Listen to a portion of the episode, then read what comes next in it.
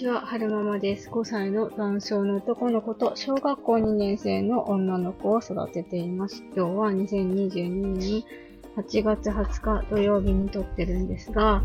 さっきまで、うんと、自分がね、収録したものを聞いていて、自己紹介編について撮ってたものだったんですけど、なんか喋りたいなって思うことがあって、でちょっと気が乗った時に撮っとこうと思ってポチッとしました。えー、何を喋りたいなって思ったかっていうと、うんと、なんだろうな。今まで自己紹介編？とりあえずはるくんが生まれるまで喋った後に、その、今こんなことしてるよとか、こんな風に思ってるよっていうのを喋るのもありなのかなと思ったので、気は 今気が乗ってるので今のうちに喋っとこうかなと思って撮ってるんですけれども、今、現時点で私が何をやってるかっていうと、えー、仕事は、えー、某研究室の、えー、実験補助の仕事をしてます。で、えっと、そうね、その研究対象は、稲なの、稲なので、その、先生が開発してるのは、うーん、開発っていうか先生の研究、主な研究は、えー、稲の中の澱粉の構造を解析したり、その、なんだろう。澱粉の構造の中で分かってないことって結構あるらしいんですよね。で、そういうのを解明したりとか、あと、その、酵素かな？かなんかが、こう、組み合わせによって、あの、なんでしょうね、お米が硬くなったり、柔らかくなったり、あと、なんだろう、稲の成長の過程で、うんと、早い時期にお花が咲いたり、うん、遅い時期にお花が咲いたり、とか、いろいろあるんですって、遺伝子をこう組み替えることによって。そういうのを研究していて、で、先生自体、大学の中でベンチャー企業を立ち上げていて、と、ある商品を売ってるんですけれども、うんと、今メインで売ってるのが、えー、ダイエット米っていう看板の名前は何だったっけなサラリとかカラリとか言ってた 気がします。なんかそういう、なんだろうな、消化性澱粉が、えー、含まれてるお米の開発をしていて、で、えっと、難消化性の澱粉だから、うんと、なんでしょうね。ダイエット効果があるよ、みたいな、そんな感じのお米だったと思うんですけど、そういうのを開発したりしてますね。ただ、その、そのお米自体は、あの、ダイエット効果はあるんですけど、ちょっとね、うんと、お米だけで食べると美味しくないんですよ。なんか、うん、硬かったり、ボソボソしてたりとかして。だから、なんかこう、加工して、えー、っと、食べるといいんじゃないかっていうことで、えー、なんか、そばにしてみたりとか、そうめんにしてみたりとか、あと、なんだっけな、パンにしてみたりとか、いろいろ今商品を開発中みたいです。で、仕事はそんな感じで実験保存の仕事をしてるでしょ？で、プライベートの方はどうかっていうと、えー、そうね。自分自身で今頑張ろうとしてるところは、はるくんが、えー、2年後に小学校に上がるので、それに向けていろいろ、なんだろう、リサーチしてるところですね。学校は、だいたいここに行こうっていう学校は、目ぼは、目、目ぼ、目星は立ててるんですよ。あの、去年、な、何校かな？何校行ったかな？それでも2校しか行ってないのか。2つ小学校見学してきて、で、ここに行こうっていうのは大体決ま、決めてるんですよね。えっと、秋田市内に、えー、そういうダウン症の子とか、そういう障害を持った子が通える学校っていうのがいくつかあって、まあ、えっ、ー、と、なんだろう、地域の、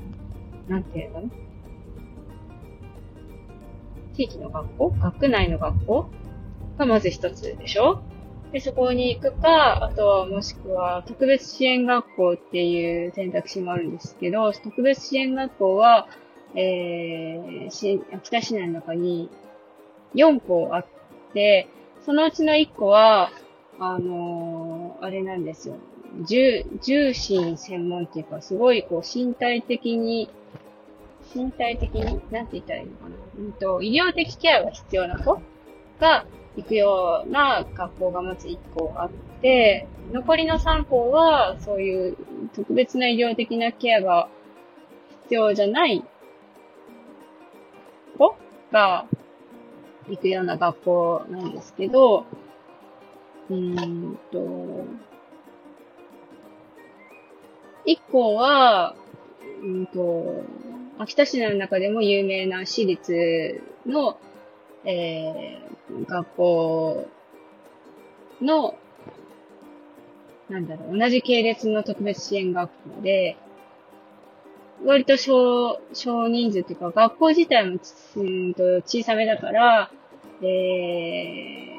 ー、中にいる生徒さんの数も割と少なめなんですよね。で、もう一校はマンモス校で、学校自体も大きいんですよ。で、えー、寮なんかもあって、中学校以降はそこ、寮に入って生活することもできるんですよね。あともう一校は、えー、と、ちょっと家から遠いので ここは、通うのが大変かなってことで選択肢外になってますね。見学、見学には行ってないです。で、えっと、そう、学校は決ま、もう決まってるでしょ？で、今、絶賛、えー、情報収集しようとしてるのは、うんと、修学した後ので、放課後デイどこにしようかなっていうのと、あと放課後デイ通わせるにあたって、いろいろね、手続きしなきゃいけないんですって。なんか、その、あっちに申請書を出したりもしないといけないし、なんかね、療育手帳を取らなきゃいけないのかな。そういうのの申請したりとか、その療育手帳を発行するにあたって、いろいろ書類作るのに相談員さんつけた方がいいよっていう話があったりとか、じゃあ相談員さん見つけようとか、契約しなきゃいけないとか、そういう話とか、修学に向けての活動はそんな感じですね。で、あともう一つは、親の会があるかな。えー、今所属してる親の会の方は、えっと、ごたごたが ごたごたがあって以降は、えっと、もう、全然、見守るだけで積極的に会に参加したりとかはしてないんですけれども、まあ、あのごたごたがきっかけになって、え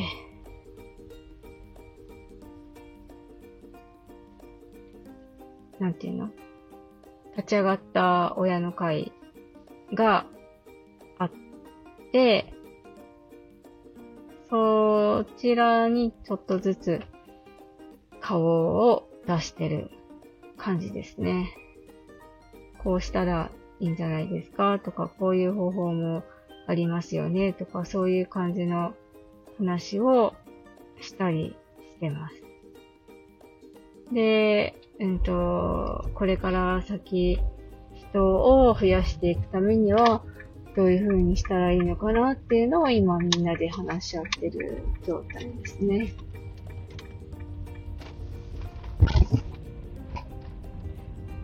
あと、自分の中でいろいろ考えてることはたくさん、そう、たくさんあって、スタイフに関して、今ぼんやり思ってるのは、ちょっとこう配信をね、整理したいなってずっと思ってるんです。ただただこう、仕組み化特にせずにボンボン配信してるから、えー、配信したものの数もだんだん増えてきちゃってて、自分でも振り返りたいけど、なんだろうな。過去のものを聞くためには、こうずっとこうスクロール、下の方にずずずずずってスクロールしていかないといけないじゃないですか。それすごい、自分でもめんどくさいなって思っているので、なんかこうまとめたいなって思ってるんですけど、うまい仕組みが今のとこ見つかってないんですよね。あ、ちょっと一回見に行かないといけないな。よいしょ。今日、この後、あの、相談員さんのところに打ち合わせに行くんですけど、場所確認しとかないといけない。そう。で、なんだろうな、スタエフの配信を、あの、ノートっていうブログみたいなサイトで管理してる方も何人かいらっしゃるじゃないですか。だから、ノートで、例えば、8月の配信はこれこれとか、これか。これかな？今週の配信はこれこれとか、そんな感じのまとめ方を。これかな？あれ？ちょっと待ってよくわかんない。福祉なんとかって書いてたけど、本当にここでいいのかな？もう一回ぐるっと回ってこれ。ちがいいな。よいしょ。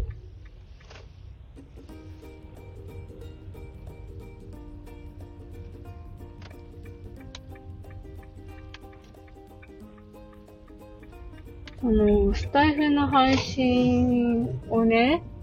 ちゃ、うんと、始めた目的っていうかきっかけみたいなのは、やっぱ、将来お姉ちゃんとかはるくんに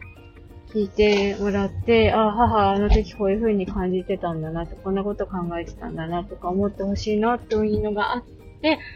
配信始めたんですけど、こんだけたくさんあると、多分ね、将来お姉ちゃんがスタイフ見つけたとしても、うん、過去のものね、聞きに行きづらいと思うんですよね。見つけられ、目的のお姉ちゃんが聞きたいな、あ、ここだった。ここでいいのかまあ、いいか。えっ、ー、と、そうそう、お姉ちゃんが聞きたいなって言った、思った配信をね、えー、見つけられない可能性があるなと思っていて、お姉ちゃんこズボランタンだし、多分ね、ずずずってこう、辛抱強く過去の方まで遡って聞くってことしないと思うんですよね。だから、お姉ちゃんが見つけやすいような仕組みを整えたいな、とも思って。姉ちゃんが見つけやすい仕組みっていうのは、イコール、えっと、リスナーさんたちも見つけやすい仕組みになるんじゃないかなと思ってるので、そういうのもやりたいなぁ、とも思ってるし、あと、なんだろう。いろいろ、この間思ったことをね、手帳にね、マインドマップみたいに書いてみたんですよね。何だったっけな？思い出せないな。でもなんかいろいろやりたいことがあって、模索中です。えっ、ー、と、お家に着いたので、この辺でおしまいにしたいなって思います。えーと、最後までお聴きくださいましてありがとうございました。それでは、また。